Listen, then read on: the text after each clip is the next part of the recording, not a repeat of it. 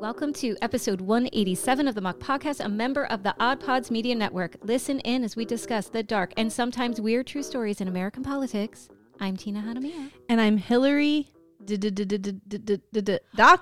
Oh! Do you like my new track? How I did that? I love that.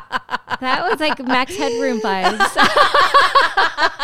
If you're old enough to know that joke, you need to go get your back checked. Get a new mattress. Get a firm pillow for your neck. Oh, my God. Oh, Lord. I was thinking that we've been doing more Friday recordings this summer than ever before. But yeah. I think it's because, I mean, I like doing Fridays because that means I don't have to get up on Saturday morning, right? Yeah, I don't mind Fridays so, like, either, you know? But I think during the week, it's like we're school year. Like, you're working all day, and I've got to run around with the kids on Friday. So, like, you know, to get here and do it, I think it's why it's more difficult. So much more relaxing on Saturday morning. Yeah, but Fridays are fun. Fridays are fun. And I'd be drinking during our night recording, but we're going to go drinking after this. Ooh. So. Don't need to. Get to use my merch mug, the Muck Podcast. Let me turn it. Yeah. Go to our website and go buy something. Yeah, did you buy something? Because I think we are the only ones that did, besides our lovely Annette. Yeah, go buy something, please. What are you waiting for? Like, look at. I mean, it's cute.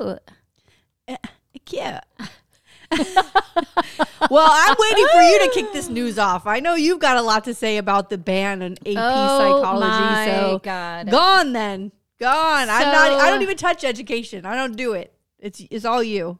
So the latest news is, and I'm just going to read the beginning for those of you out of the state of Florida who may not realize what's happening here, is that College Board is no longer going to be taught in the state of Florida, College Board AP Psychology, because there are certain chapters that deal with LGBTQ history and information, gender identity and things like that. And so their statement is, we are sad to have learned today that Florida Department of Education has effectively banned AP Psychology in the state by instructing Florida superintendents that teaching foundational content on sexual orientation and gender identity is illegal under state law.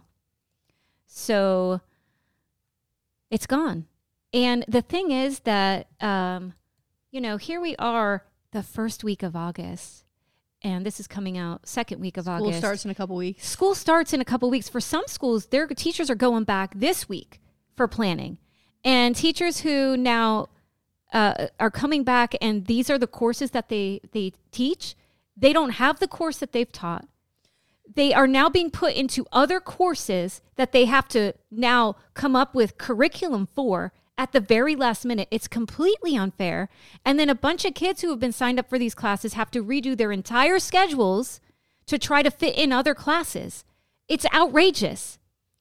So are they stopping it completely, or are they just taking out that part of that language in the course? Are they just the course is gone? So College Board, I read a couple of things, but from what I understand is that is part of like what they will be tested on, and College Board is not changing their materials and their curriculum for the state, which they shouldn't have to. Right. And this is basically an attack on College Board, right? And I think we may have talked about this, that DeSantis thinks that this is a leftist institution.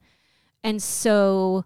Tell me about College Board. How long has it been around? What is the point? What is the purpose? They create these courses that are college-level courses. They've been around since... For high schools and colleges and universities? So primarily high school. Okay. But they also do your SAT, like your testing. Okay. Right? Your PSAT. They, when you take your PSAT, they'll give you have options to like fill out certain boxes, and you can get, scholarship information. You can get information from colleges. Like, so it's kind of like your wheelhouse for preparing for college. And then the AP courses, I know my subject has been around since the 70s. Like 1970, I think, if not like late 60s. So it's been around a really long time. Right. We're talking about materials that have been decades canon. Yeah. Right. That they want to change because, by the way, let's also not forget that this all started the Don't Say Gay rhetoric, and they wanted to get it out of the curriculum for K through 3. Right. Kindergarten through 3rd grade. And it's a lie. We are now in the second session. They came back. And then they started going after high schools, and now they're coming after these college level classes that our high school students can take, correct, right? To get them ready for school, for college, that are college credit, some of them, I correct. Believe, right? Like, so they're taking that away. So the other thing that's happening is teachers' certifications in the state are being threatened. So the new thing now is with the names of kids. Right. I heard this today. So if, for example, you have a kid, Michael, and he goes, "Oh, call me Mike." Okay. We're not allowed to do that anymore. We have to get both parents to sign a piece of paper that says, "You can call my child Mike." Now, who's going to do that? Right? And who's going to do that? Some kids go by their middle name. Some kids have, like, for example, I had a cousin, Attilio, who, I have a couple cousins named Attilio. One of them went by Leo, right? Okay. Like, he went by Leo, and that's how we called him, right? And in school, that's how they called him because like that's what he preferred to go by. So I have a lot of those instances where, they might have a family name or they might go by their middle name. We all know that this is because of trans kids. Right. Right. But it's not like a teacher is going to be reprimanded. They are saying, or just fired from your district. They are going to revoke the teaching certificate from the teacher. Oh my God. Then you can't teach anywhere in the state of Florida. I'm sorry, but we have other things to do. The people that I love and I know in my life that are not involved in politics, how many people have texted me over this and the slavery because now it's education, right? And we're talking about, you have a small kid in school right now. They'll be affected until this can change. But I got to tell you, I don't know when it's going to change. I don't know either. This is it. This is now your curriculum because that civics curriculum is middle school. Yeah. And on Florida Roundup today, my dear friend Karen was telling me on Florida Roundup, there was a woman on there who was saying that this will be implemented in Florida and in Broward County at the teacher's discretion. Well, and so this is the thing. So for the conservative people who want Tucker Carlson and the stupid cartoons and the wacko conservative job of PragerU to teach civics, it's at their discretion, but nobody else can teach at their discretion any other works, right? And they talk about, you're indoctrinating the kids. This is what indoctrination is. They are the biggest hypocrites I've ever seen in my life. So my son's going into 7th grade at a private school, a religious private school here, and he had summer reading. And so the book he had to read was Chasing a Killer, the Assassination of Martin Luther King Jr. Okay. And I sat with him while he read the first few chapters, because then he went on vacation. He has since finished reading it. But in the book, it talks about the civil rights movement. It talks about all of the people involved. It talks about the struggles and the reasons and why and the voting and what they went through. And I can't speak for everybody at the school, but I get a MAGA vibe. There's a bit of a vibe. So those people who are electing the Republicans to take those seats and change these kinds of, education for public school kids are sending their kids to private school where they're learning Black history. Yep. My son can now tell you everything. Yeah. Everything about that. Because guess what? They want their kids to go to college. They want them out of state in good schools, and they don't give a shit about anybody else. Right. That's what it is. Yeah. I also have a friend who's such hypocrisy. I have a friend whose kids go to private school. She didn't know anything about the don't say gay thing. She knew nothing. Like, they're also not paying attention to like what's happening in public education because they don't have any investment in it. Right. And to that I say, then they're going to come for, it's going to affect you one way or the other. Right. Whether you own a home, you have a kid in the public school, you have a family member who's in the LGBTQ community, you know what I mean? It's affecting everybody. It will in some way, shape or form come and affect you. And we better start paying attention. Yeah. And it's the other thing is another news that came out today. The headline on a Tampa Bay newspaper was Florida facing one of the country's worst teacher shortages this school year. That to come and out this week when that happened and then that news comes out. Who would want to stay? Honestly, no. There's so many teachers leaving. It is stressful enough, and then what's going to happen? We're going to now have more overcrowded classes because there's not enough teachers, or they're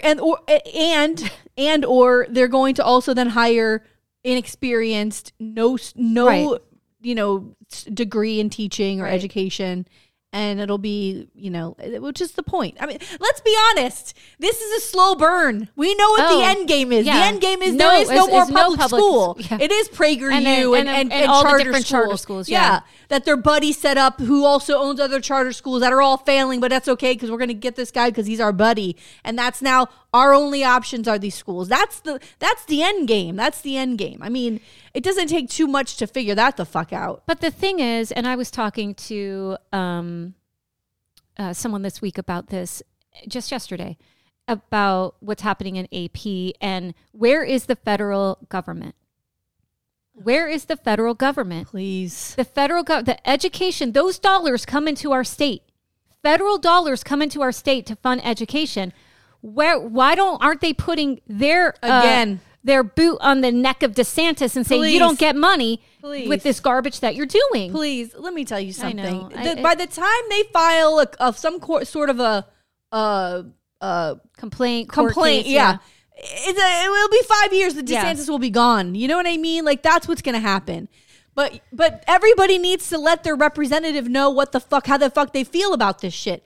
Flood their inboxes, flood their voice messages. I know it's summer, but school is coming. If you are dissatisfied with what this education system looks like, let them know, because believe me, these motherfuckers don't like to be called out, and they don't want attention, and they don't want someone telling them that they're doing a bad job. They hate that. That's true. You need to let them know that you're unhappy with what's happening with the schools, what's happening with the sling, and what's happening with homeowners insurance. The kids aren't happy. I have a colleague of mine who told me that a former student reached out so upset hearing this news because it was one of the students' favorite classes. Kids love AP Psych. You know, like the projects are fun. They always do the different experiments, and then they carry the flower or the egg, or, you know, there's all these little projects, and it's a fun class. That's a college level class. That's a good class for a kid to take, to have that AP credit and just kind of like think about different ideas. It's the whole curriculum isn't about LGBTQ, but that's ridiculous. But the other part is this. When we say it's canon, like psychology, they used to say science. That somebody that was gay was insane. They're mentally ill, right? And the way that has evolved in psychology and the way that they view the LGBTQ community, or how the identity of it all, they don't even want you to learn that. And they don't want you to understand the real history of how we got here, because then, God forbid, you would understand that you can't read a book and turn gay. I know. That it's just... born that way, right? It's so stupid. It's dumb. It's just to offer information about something. It doesn't mean that you have to change your religious beliefs about a particular... No one is saying that. And frankly, nobody has time to be indoctrinating kids. Yeah, nobody cares about it. They're just getting through the curriculum. They want to go home. Are you fucking kidding me? Oh my God. Could you imagine? That should be an SNL skit. There's teachers in a corner like, ooh, which students are we going to get a hold of today? So like, that should be a real thing. It's so dumb. They're underpaid, they're underappreciated, and they're begging for scraps. Y'all don't give them books, you don't give them pens, you don't give them paper, you don't give them pencils. They're fucking putting GoFundMe because I have $10 to go buy some fucking paper for my classroom. And you think that they've got a hidden agenda to turn your kids gay? They don't give a fuck. These are human beings. Yeah. They don't even know what's happening in their own lives, right? Like, they've got their own shit going on. You think they want to focus on your kids? On the only adults on your kids, on 180 students the only adults I've ever known to systematically go after abusing children have not been in schools. True. Do you want to talk about Trump, or do you want to talk about Florida? Oh God. I mean, we could go right in Florida since we're right here. Okay. So here's what I have to say. I had another thing that I saw today that I wanted to talk about. Here's the thing. I'm rarely right about things. I'm rarely correct. So when I am, I have to bring it up. I got to bring it to somebody's attention, because I'm still stewing. It's been 48 hours and I'm still out of my fucking mind. Last week, we talked about, I brought up how I was confused that there's $1 million being invested into voter registration by the Florida Dems. And I begged and pleaded, please don't tell me that you're going to DEC meetings. If you don't know what that is, it's the local Broward County Democrats, the Miami-Dade Democrats, the Volusia County, the Orange County, the Seminole County. Those are the same people who you have looked at for the last 10 to 20 years. They're older, they're white, they're retired. They're the backbone of the party. Yeah. Let's be honest. These are the fucking diehard motherfuckers that show up for you every single year, right? They are there. But they're not the group that we need to be screaming at to vote, right? Mm-hmm. I think I made that pretty clear last week. Yeah. Like, please don't tell me you're going to do this. The episode comes out on Wednesday, 2 days ago. The same day I see a tweet from the Florida Democrats. This was the day they're kicking off their big statewide tour at a fucking DEC meeting in Volusia County with all older, white, retired people. God bless you, but this is not who the fuck we're supposed to be talking to. What are we doing? I was so mad for many different reasons. I'm just going to hit a couple. Number one, how have I been involved with this party or been watching closely for 6 years and I can predict what the fuck you're going to do?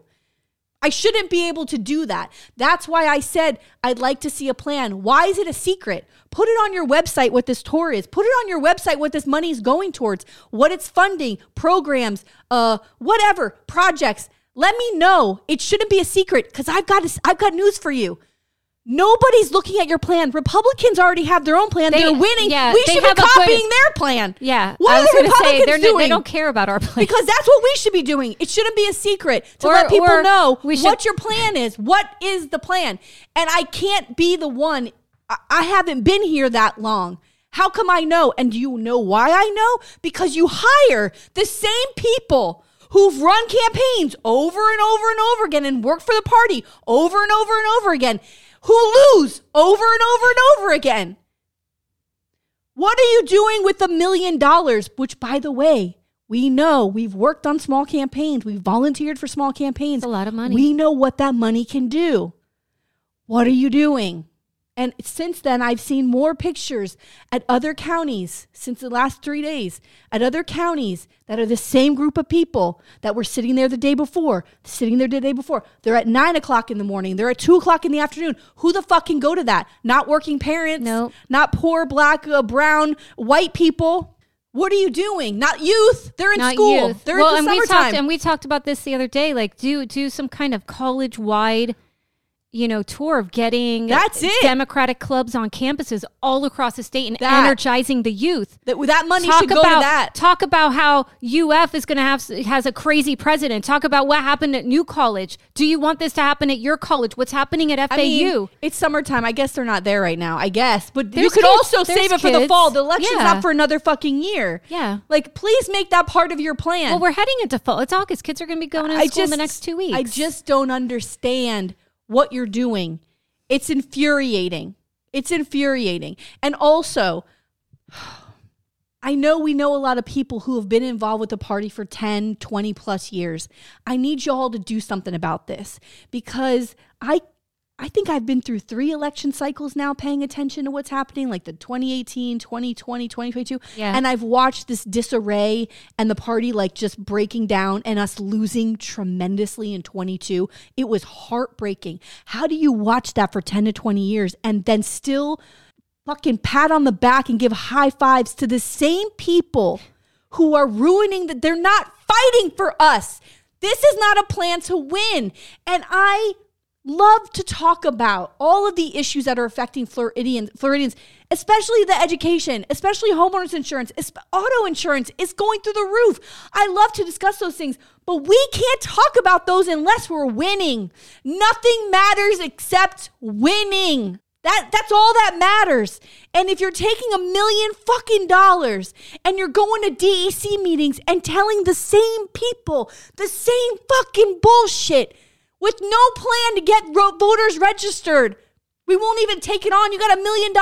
You could pay $1 million in fines and register 100,000 people. Like, what the fuck are we doing? Or do the door hangers like we showed on here with a QR code and put it on the person. Just scan it. You're not collecting.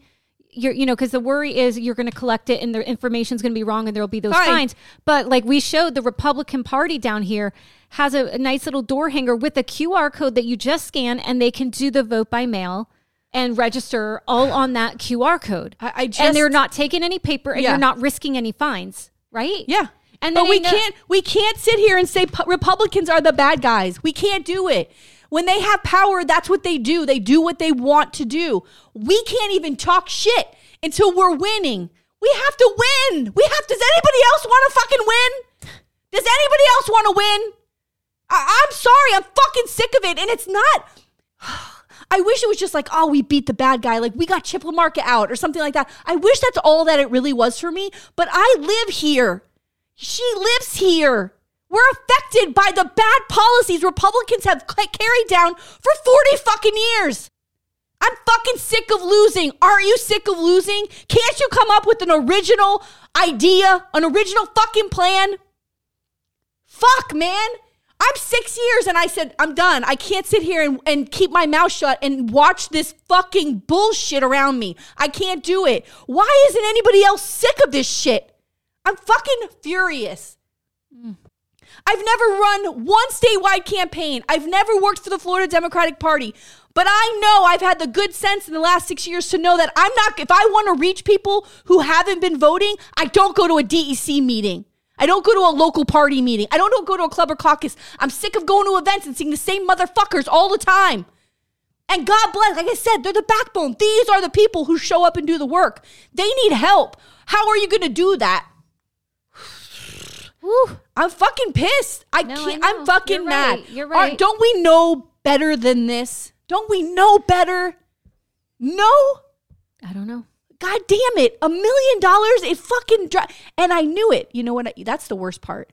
When I saw this tweet that we're investing this money, I was so fucking stoked, and people were like retweeting it, and they were so excited. Yes, we're going to do all this stuff. But in the little hairs on the back of my neck stood up, because I know the one thing you can count on with the Florida Democratic Party is there's never a motherfucking plan.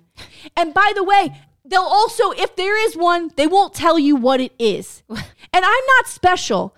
You should tell everybody what the plan is. Let these motherfuckers know we're coming for them. Let them know the plan. Why is it a secret? What seats are we going to flip? Right. How are we getting the youth voting? How are we getting black and brown people to vote, to come out and vote and know that it's important? How do we get Miami-Dade back? How do we save Broward? How do we save Broward? By the way, West Palm's turning red. Oh, yeah. What the fuck are we doing? This is all happening right fucking now. Every second fucking counts. Every second counts here. And, you know me with the devil's advocate.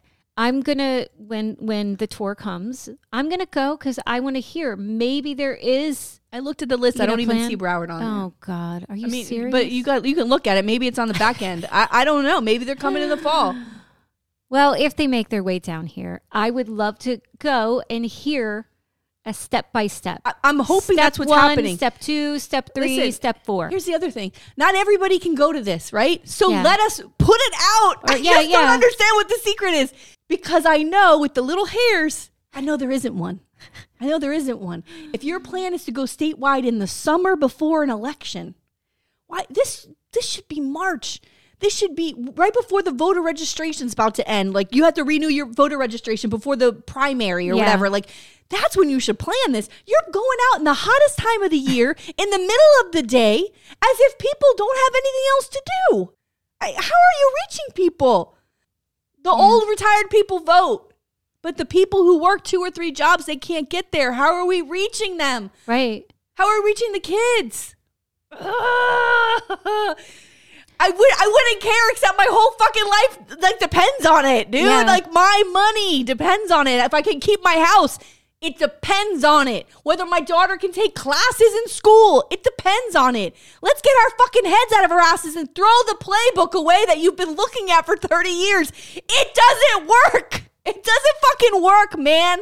DeSantis won by 20 points. I brought up Charlie Crist today. So I was talking to my husband about this, and why did we put Charlie Crist up? I think about this all the time. Why? I thought about how it was rumored, and we were making the podcast, and I said, "Don't do this. Yeah. This can't be a real thing." And then he wins the primary. Yeah, well, because every old fucking. Again, these old people like a Steve Geller over there on the county commission. Oh, this is my guy. Like, as soon as those rumors came out, he's like, this is who's going to support. And he gathered all the people up he could hold on to stand behind Charlie Crist at a press conference. Fuck that. These old-timey motherfuckers are dooming us for the rest of our lives. Yeah. The reason why we didn't have a better candidate is because of people like Steve Geller, who thinks he knows what's best for the state. And you don't know shit, bro. Right. And the thing is, I don't know, in the room where it happens. I don't know. Oh, God. I'm not there. To imagine. I'm not in the room Florida, where anything happens. In Florida, where it happens. But I would hope that there would be conversations of, okay, this is how much that Ron DeSantis won by. Which wasn't much with Gillum. It wasn't much. Yeah, that was the worst part. It wasn't much. Gillum was I'm going to say that he was a cunt hair away from beating fucking DeSantis. That's a horrible thing. I used to hear somebody say that all the time. It made me laugh. That's how thin the margin. It was like 0.002% beat DeSantis, Gillum. What a disappointment. That was such. But also young. He was young. Charismatic. Black, charismatic. Progressive. Super progressive. I loved Mama Gaga for Gillum. We love this guy. So then the person who almost wins and is 0.002% away from beating DeSantis, we're 4 years later going to put out the absolute opposite of that and put an old white guy who has a lot of fucking things going on that he don't want to talk about, but everybody fucking knows. He's got a lot of, so he's inauthentic. He's not a fucking real person. He's not real. And you could see it in his eyes. You could hear it when he speaks. He doesn't speak from here. He's got too much blocking him from being an authentic person. And when you're running as a Democrat, it's a death sentence. He couldn't get across the line. He couldn't. DeSantis wiped him up. He did. And this is where, they had a couple of years to look at, can we start polling people? What are you looking for in a Democratic candidate? What, you know what I mean? Like getting that kind of data. I don't know how you do that. Do you remember the names that were out there for that? Pizzo, Eskamani. Yes. There were people that were going to run. Those are people that you want to run. Both of them. My God. Pizzo would have won hands down. I think Anna Eskamani would have won too. Forget about it. That's the people we have to tap into. The people who can stand up to DeSantis, who aren't afraid, who are young, energetic. Like, that's what this party needs. And in the very least. And having these conversations and saying, forget all of the bullshit. Yes. And who can win? Yeah. And that's it. And do we really think this person can win? And if the answer is no, sorry, Charlie. For real. Yeah. Come on. God. At the very least, be able to sell the Democratic Party as a viable, real thing, because they could get the message across in a way that would make sense. Right. They would be relentless. They would be poking the bear. It's what we needed. And I feel like do some polling of people. What do you want in your what are the issues that are most important to you? Property insurance, right? Property taxes. The education, all of those things. What are the top four issues? Who are the candidates that you can go, well, here's what Anna Eskamani has done to fight against property insurance. You know what I mean? Like, and look at that data and go, who is the person who has tried to fight for bills and do this and do that and put bills forward or get on the floor and fight against these ridiculous bills and put that together. And then you say, here, this is what people are looking for. Yeah. Here is the candidate that checks off those boxes so that when you go to people, go, hey, I know that the great concern is property insurance. Here's a candidate who's done this on the floor and who's done this and put this bill forward, and it keeps dying on the floor in Tallahassee, but she's out there fighting for you. She's going to run for governor. That's the kind of thing I want to see. Those kind of specific things, not just like Joe Schmo because he ran before. But I don't know about this. Here's the thing. That's not my arena of politics. Here's the thing. I don't know how that shit works. I know this. Whatever y'all been doing, the Steve Gellers of the world who think that they can pull the fucking puppet strings, I don't give a fuck. Who thinks he can do this, which is what he did. You don't know what you're doing. Look at the results. If this was a job, you would have been fired, right? We keep hiring people and we keep allowing people to be in charge and to push their way through with their loud voices who don't know what's best and don't have a finger on the pulse of shit. But you know what they have the finger on the pulse of? How is it going to benefit them? Right. My buddy. That's what it comes down to. My buddy from Florida State. Right? I'll never forget the article in the Sun Sentinel when I shared it, when it was rumored, and he said he was supporting him. He's like, oh, Charlie Crist was a Republican, the student Republican club, and I was in the Democrat club, but we were friends, and that was a whole article in the Sun Sentinel. I will never forget it. I will never forget it. First of all, because I was like, who the fuck is Steve Geller? And second of all, because it's time to let these motherfuckers go. It's time.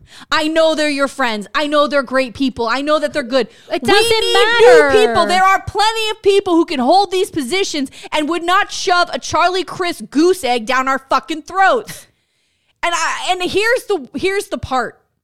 The fucking end of this. I am proud to be a Democrat. This is my fucking party too. It's my party. It's who we are.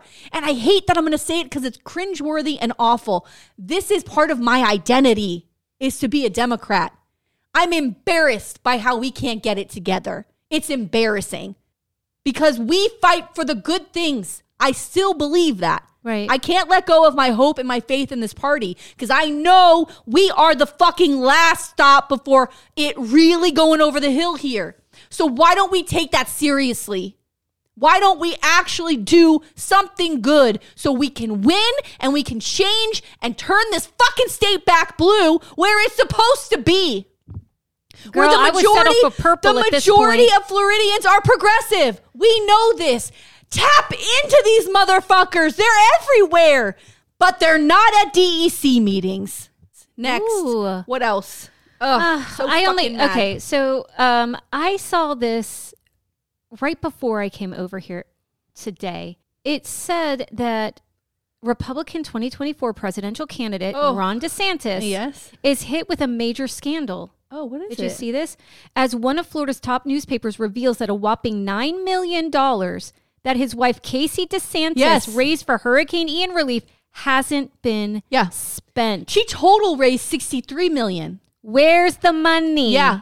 Where's the money? The watchdog just sounded the alarm, declaring that those funds can end up benefiting private individuals. Yep. The public needs to know who those private individuals. Yeah. People who donate in response to a natural disaster want to ease the suffering of the people affected. That's why they donate. Yeah. So if you still have people who are unhoused, buried in debt, etc., which there are, where's the money? Yeah. You could go to Fort Myers right now and see people sleeping in fucking tents where their houses used to be. Right now, that hurricane came in October. Yep.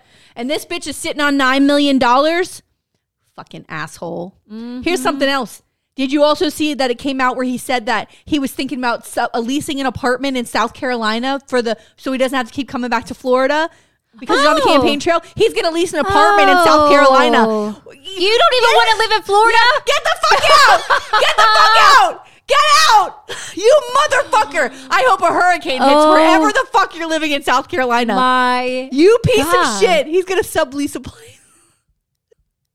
You got to be kidding me. And by the way, I don't know if you noticed today. Did you hear that comment he made about slitting throats? Yes, but also, did you also see that he, did you also see that like they had a whole rebranding of his campaign? Oh, God, I looked at a post, like this background thing of his thing today. The colors are changed. The text, the font is different. Yeah. Like everything is different than what it was. No. You can't fucking put lipstick on a pig. No. It's the worst campaign in history.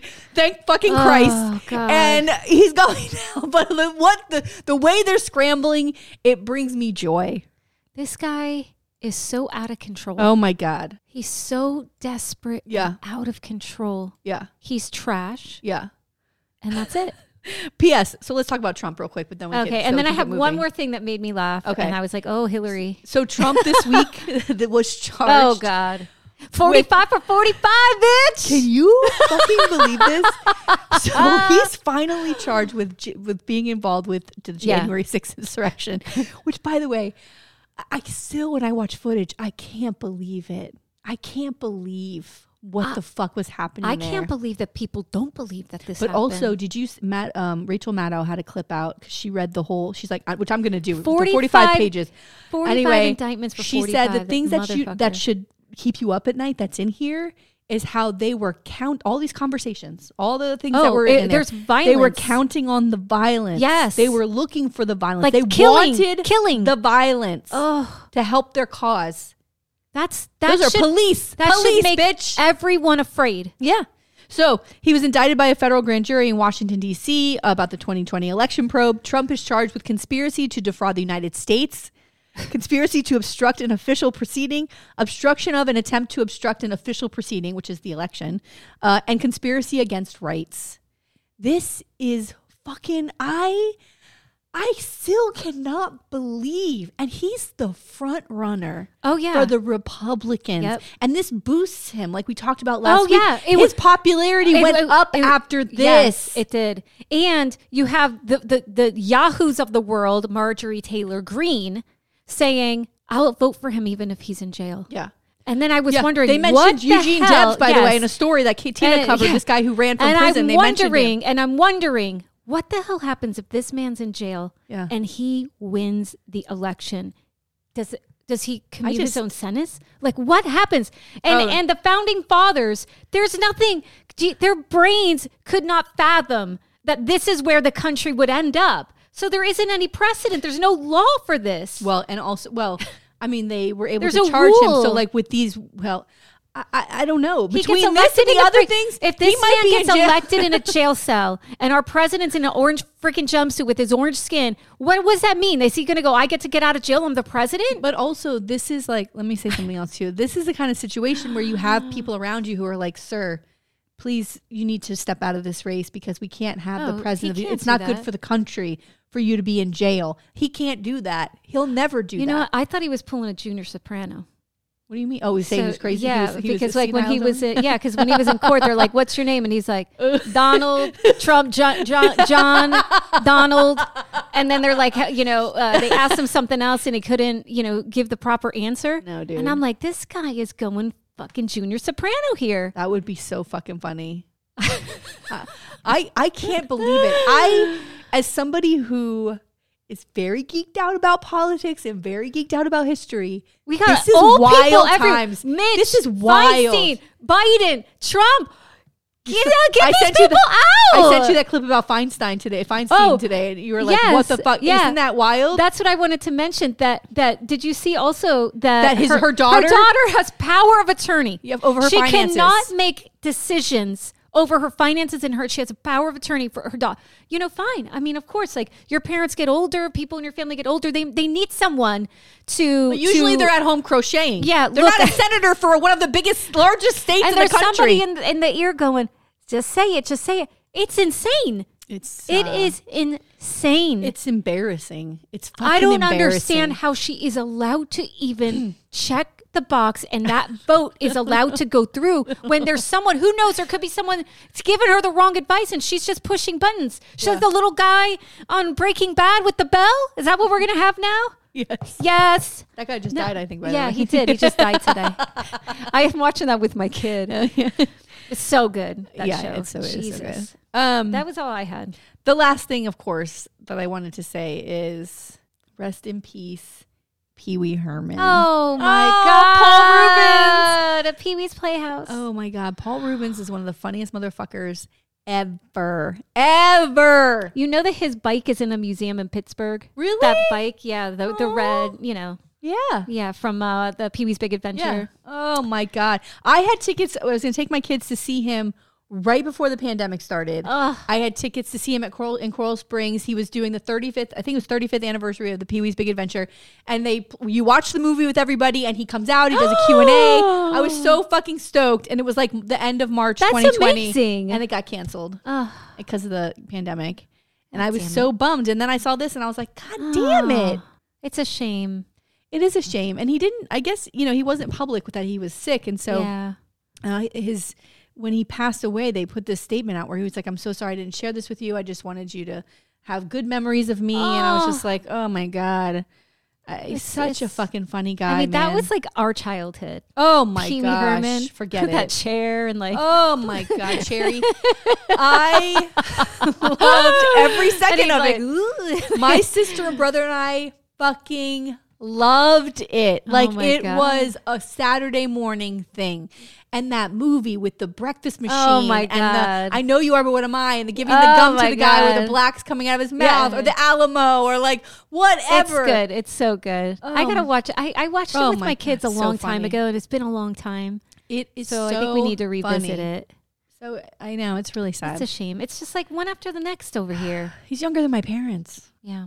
Ugh, fucking A, dude. I know. At least the fucking cancer. God damn it. Fuck cancer. I know. Fucking cancer. It's 2023. Can we do something? Please. What are we waiting for? I mean, there is a conspiracy that the medical community is in on it. They don't want to cure it because they make so much money on it. They do make a lot of money. Well, fine. But can you make it last 50 years then? And make more money? I don't know. I don't care. Don't worry. Another disease will pop up. Look at COVID. Oh, there's going to be more ways to make money. It's the end of days. And meanwhile, he wants to go to South Carolina, and people are getting leprosy in the damn state. Why do you think he's going to South Carolina? The conservatives should, the religious conservatives should be happy. It's like right out of the Bible. You motherfuckers. I just want an episode called You Motherfuckers. Oh my God. And it's a general statement. I just can't. Forget it. Cut that out. All right. Are you ready? You love when I say cut that out? Yes. Cut that out of the show? You'll never know what I said. You'll never know. Okay. Are you ready? Yes. Short and sweet, baby. Oh, yay. Hi, I'm Shannon. I'm Jamie. We're Married with Television, MarriedwithTV.com. We are a couple of Hollywood normies on the outskirts of the film and TV industry, and we talk about our favorite TV shows, music, and movies, and sometimes they talk back to us. Sometimes they do. Our podcast is Married with Television, one word, on Stitcher, Spotify, iTunes, and SoundCloud. Possibly Amazon soon. And we are a proud member of the Odd Pods Media Network. Married with TV. MarriedwithTV.com.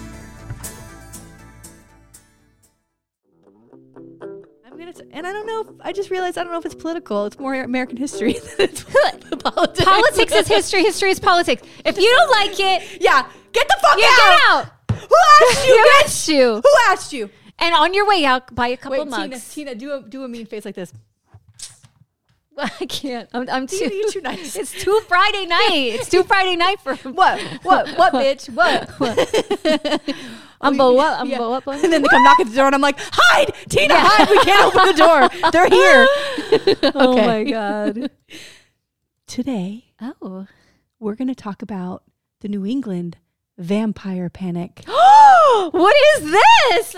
Yes. Oh, I love a spooky. You asked for a Halloween episode, right? Oh. No, nobody asked for that, but that's what we're going to do. This is a story that I half did and was sitting in my Google Drive somewhere, and I was like, I don't want to look something up. What do I have that's half done? And this is what it was. And perfect. So here we go. Listen, the beginning of August. I feel like we should just sprinkle in history stories that are interesting. It's all everything's political. Yes, that's right. The end. She's so defensive about this, but I appreciate your support. I'm so mad. I'm so mad at this audience. But we love you. We're yelling at the GoPro. Yeah. This poor GoPro goes through so much fucking abuse. I'm sorry, GoPro, but let me look good. That's my profile. Okay. The New England Vampire Panic was the reaction to an outbreak of tuberculosis in the 19th century throughout Rhode Island, Connecticut, southern Massachusetts, Vermont, and other areas of the New England states. Okay. So tuberculosis was known as consumption at the time, as it appeared to consume an infected person's body. It is now known to be a bacterial disease, but the cause was unknown until the late 19th century. Wow. In 1786, when health officials first began recording mortality rates connected to the deadly infection, Massachusetts alone recorded 300 consumption deaths for every 100,000 residents. Dang. Of course I got to be a nerd here with the literature, but like every, book written in the early 1800s. I have a quote from an author for you. And, they cough into their kerchief and there's the blood. And it's like, oh, fuck it. I'm dead. I'm about to die. They're gone. We write one more song. Yeah.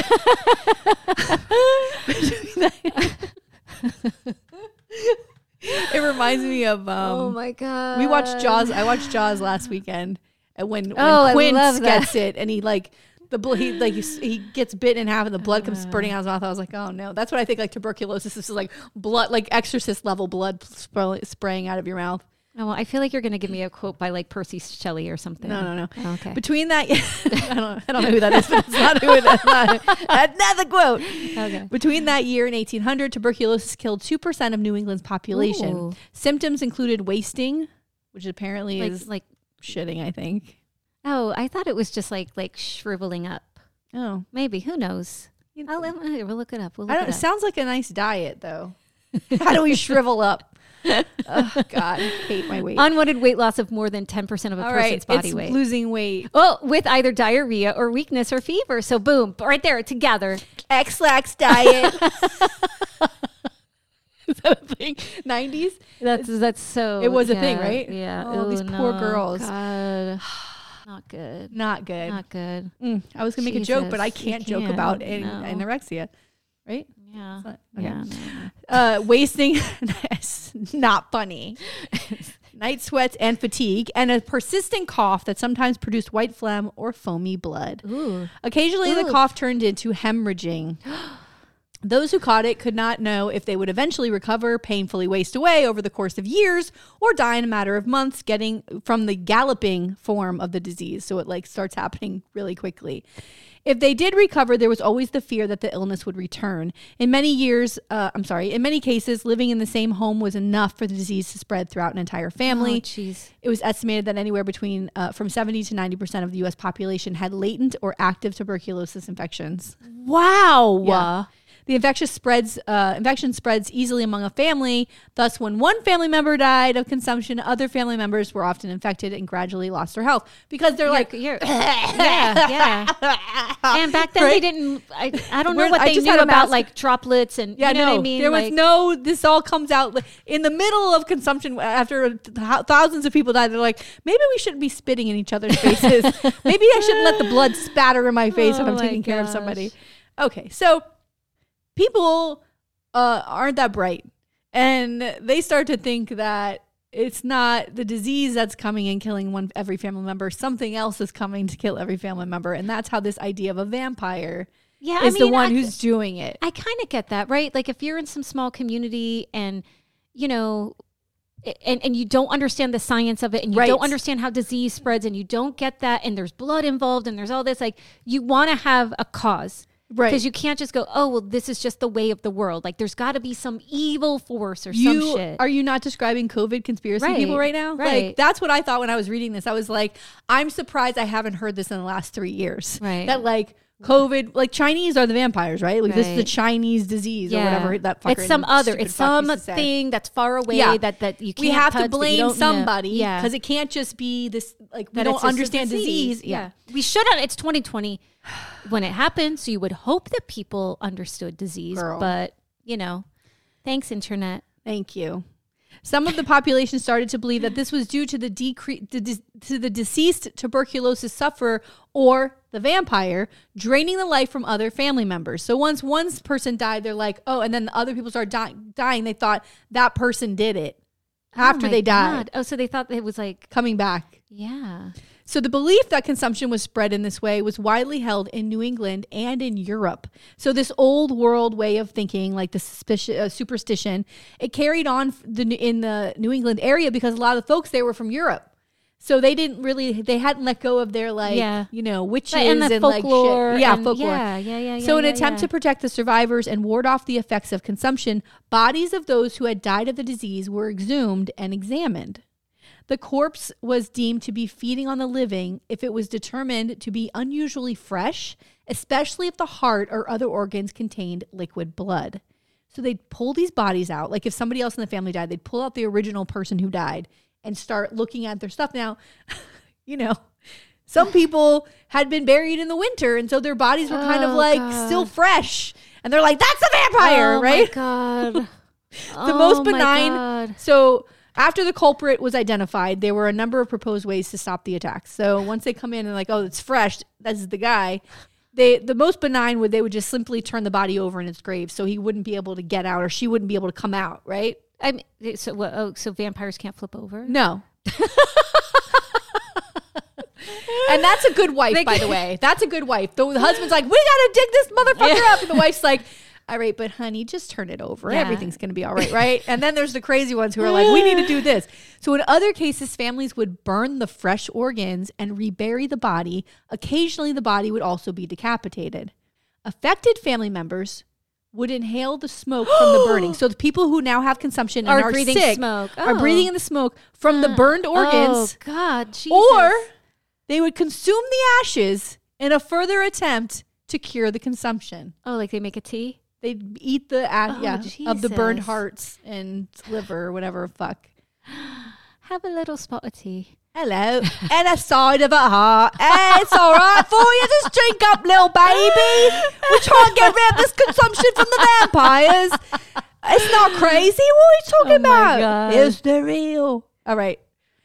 So here's some examples of some where families did this. So in Exeter, Rhode Island, several members of George and Mary Brown's family suffered a consequence of tuberculosis infections in the final 2 decades of the 19th century.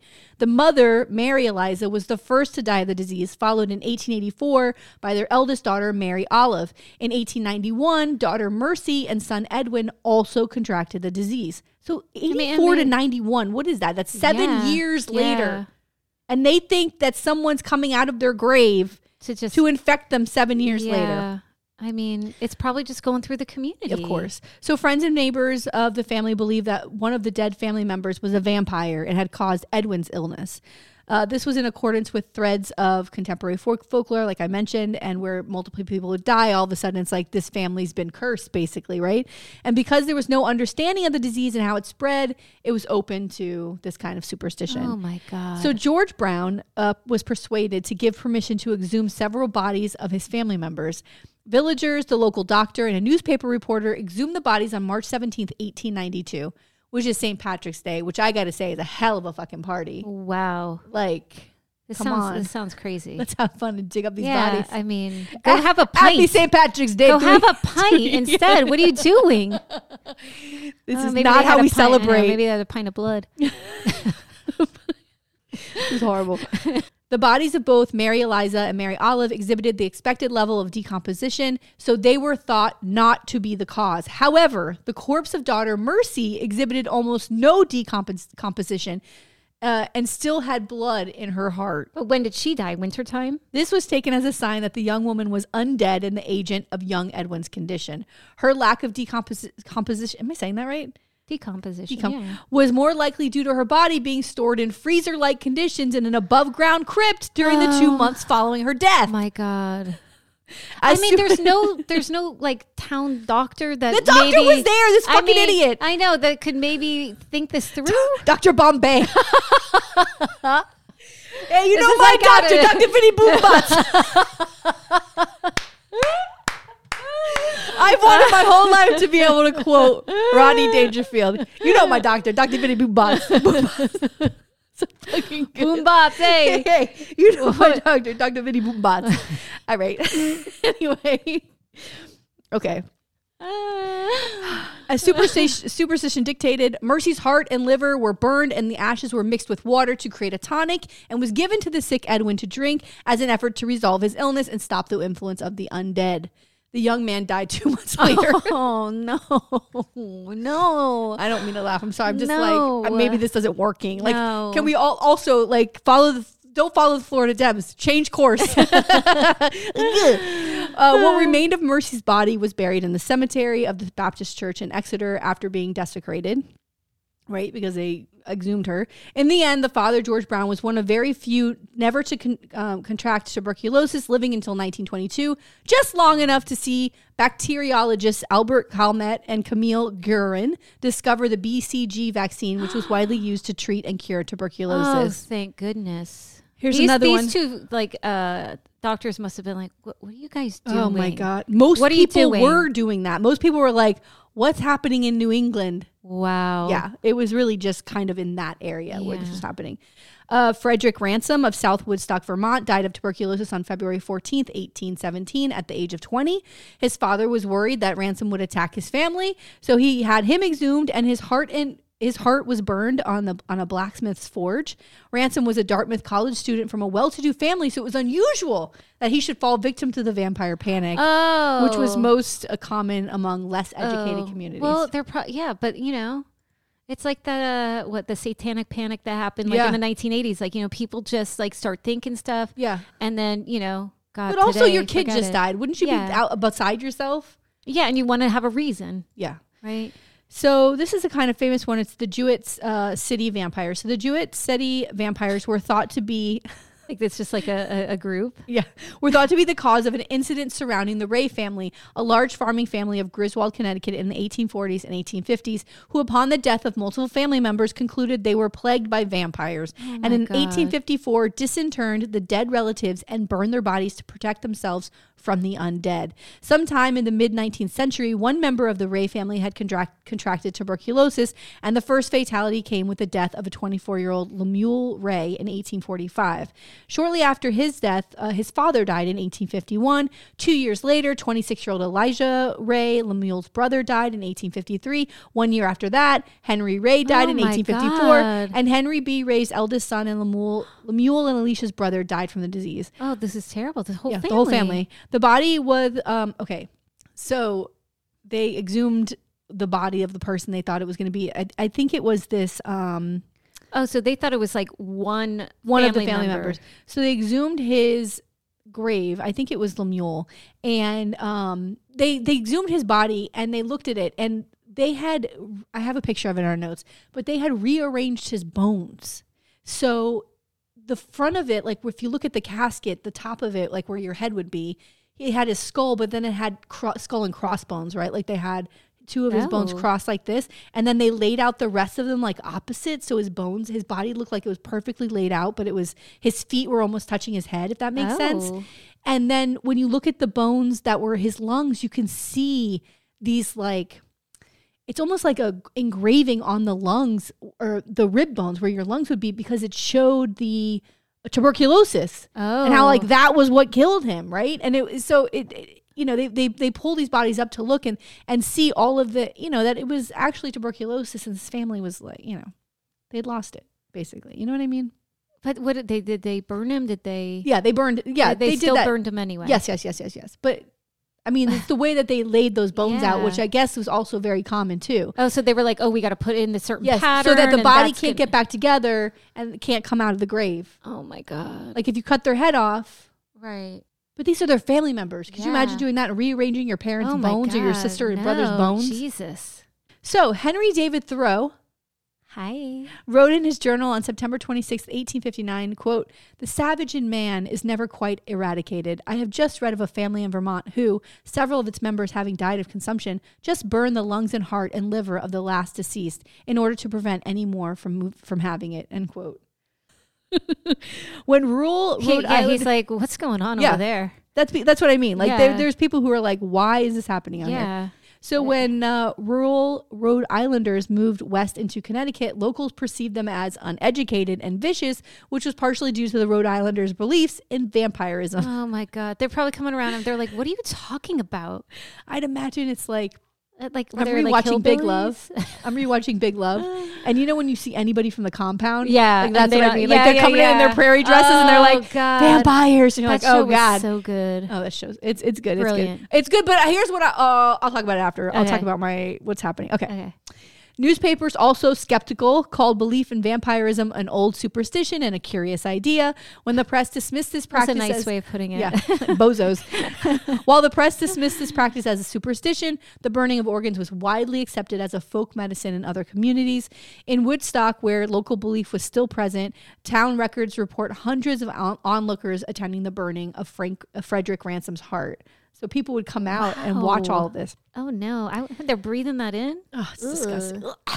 That's so gross. What does that smell like? I don't know. So today we understand that tuberculosis is spread through the air by breathing in bacteria coughed up by people with active infections in their lungs or throats.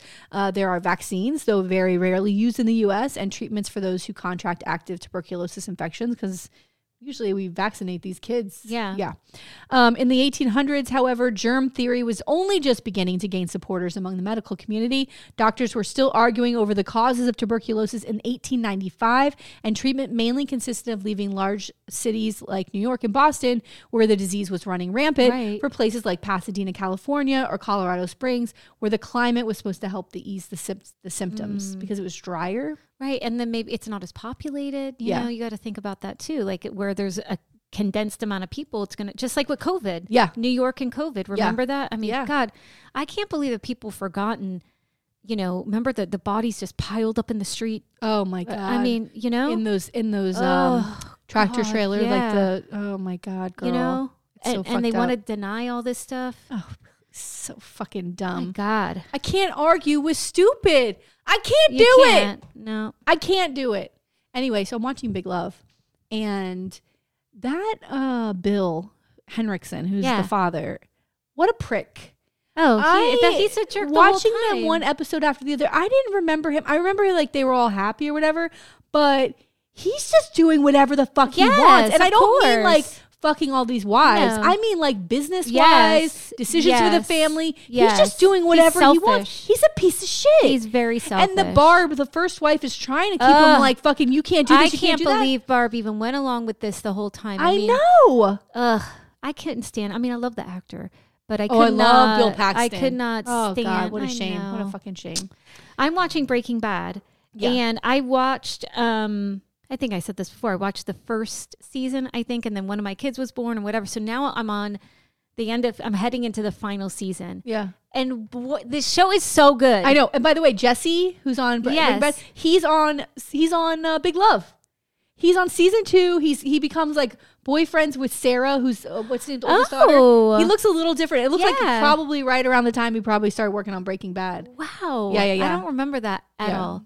But he, I don't know why, because I only remember the first season that I thought that they were like, you know, close. Yeah, they start. The whole show, they Jesse. Are so contentious. Yeah, like, yeah, it's like both of them. Like he's such a hothead. Yeah, he is such a hothead, and Walt is such a jerk. I mean, I don't think Jesse wanted anything to do with this. If I'm correct, right? Like he was like, get me the fuck out of this. But then he wanted to, and then like then he was going to go on his own, and then Walt, it's his ego. Cause problem after problem after problem. That's the big Bill Paxton. Oh my God. And I'm watching this season with the Gus. It's like the death of Gus. Oh, yeah. Wow. Yeah. That guy was good. That actor who played that Gus guy was so good. He's Italiano, that guy. Yeah, he's great in everything he does. Giancarlo, right? Michael Giancarlo. Yeah. He's so good. So good. Can we talk about, I think the last episode of The Righteous Gemstones was on Sunday. Yeah, I haven't seen it yet. Okay. God. Sorry, I'm behind. It's so good. It's so good. I love that. And Uncle Baby Billy comes back. Oh, Uncle Baby Billy. He's in the last couple episodes. He's so fucking funny. And the whole time I'm like, why hasn't he been here the whole time? Oh my God. Love him. I fucking love him. He's just so funny. Did you see the episode from the Sunday before where Judy's, you know, Judy had an affair. Yeah. Where her husband goes to the guy's house. Yes, the fight scene. Yes. I was like, what? So much dick in that scene. Oh. That actor was running around with his dick out the whole time. It was so funny. But he got his ass kicked. It was so funny. Fucking funny. Oh, God. Oh, yeah. So you haven't seen it. Fuck. Yes. There was one scene in this last episode I wanted I'm going to watch it. I'll watch it. Please, I really want to talk about it. Because I'm almost done with Sopranos. The rewatch. Oh my God. It's one good thing after next with that. And then I'll watch a Breaking Bad with the other one. Yeah. So one good thing after the next. Oh my God. I love that show so much. I don't know. I could keep watching it forever. It makes me laugh. Here's the thing. At least we got good TV. Yeah. I mean, I don't know. I mean, at least there's that. Thank God. I get so lost in it that I forget. Yeah. I need that. I can't. It's too much for me. You know what I'm saying? Yeah. Thank God. And I don't really have regular cable. So I just watch like streaming stuff. And some of these shows, the writers are brilliant. Brilliant. God. We need to pay people. They're asking for 2%. I mean. They're asking for 2% of like what. This is insane. I don't get it. And how do you not value the people who are doing the work? Like they're the ones like making this show happen. It's wild to me. And when, you know, I know I always talk about Talking, it's been a while, but on Talking Sopranos, the one thing that was really interesting to me is they brought on writers and they brought on casting directors and they brought on the people that did the wardrobe. And when you hear about how they would do the screen readings or like how they came up with ideas for the script and like, you know, all the little nuance, it's so interesting. And these people are brilliant people. They're brilliant. And like the things they carry through, you know, like I was watching, watching Sopranos, and I'm like, oh, there's sayings, you know, the poor you, like different characters saying it. And I'm like, oh, I'd love to trace that. And then like other things, I'm like, wow, that's always repeated. Like when you watch it a lot of times, you're like, oh, here's this thing being repeated. And I'm like, I need to go back to school and like, you know, do my dissertation on the Sopranos. Oh, I'm sure you could do that right now. Wouldn't that be amazing? That would be amazing. All right. Who's going to pay for grad school? Hey. It's always about money. I know. Shit. It's all she wants is money. Damn it. I'll go back to school, not have to work. Oh, my God. Like, I bought lottery tickets. I wanted to win Mega Millions last week. I wanted to win so badly. I bought lotto tickets, too. There's a drawing tonight, right? Yeah. I got to get tickets on our way out of here. Woo. Oh, we're going to karaoke. It's been a while. I know. I'm excited. It's going to be fun. And I like the place that we're going to. Yeah, we haven't been there in a while. Yeah, it's a different place. It'll be good. Yeah. It'll just be nice to hang out. Oh, honestly. That's all I said. Like, a lot of people weren't able to go, and I was like, can we just have a drink because I have to do something. Yes. All right. I guess that's it. Dr. Vinny Boombots. You know my doctor, Dr. Vinny Boombots. That's the best. My God. His doctor gave the worst advice. He was like the worst doctor. Oh, I got to get a new doctor. You know my doctor. Come on. Is there anything better than Rodney Dangerfield? Here's the thing. God. That's a comic that like I grew up with, right? And then you hear stories today now. But you even hear stories now where like backstage, he would sit in a robe completely naked with his legs open, his balls hanging out. And there's female comedians like, he wouldn't give a fuck. And it's like so fucking upsetting, but also who gives a fuck? I just remember back to school when the teacher's reading the poetry and he's like, you know, in his face, what about and then he's diving off the diving board. What about when he dives and there's like no splash? It's so funny. It's so stupid. It's so great. What if the son comes back? His son is so annoyed. And there's a hot tub in the pool. Wasn't Robert Downey Jr. in that movie? It was his Robert Downey, friend. Yeah, with the beret. Yeah, he's got the beret. And Sam Kinison. Yeah, Sam Kinison's in there. Oh my God. He's telling U.S. history. I was there. Yeah, I was there. I saw my buddies die face down in the muck. Oh, it's so good. Oh God, give me life. Give me fucking life. I would do anything to be able to stand on a stage and make people laugh like that. That is so much power to me, I feel like. I feel like that's so good. It's the timing, it's all the stuff. Oh my God. Best. So good. All right, well, let's get out of here. Bye. If you want to see any photos or take a deeper dive into our stories, please go to our website, www.themuckpodcast.com. And be sure to follow us on Instagram and Facebook @TheMuckPodcast and on our Twitter @MuckPodcast. To support The Muck Podcast, please visit our Patreon page. We have 3 levels of support with exclusive content: Muckraker, Policy Wonk, or Bleeding Heart. We can't do this without you.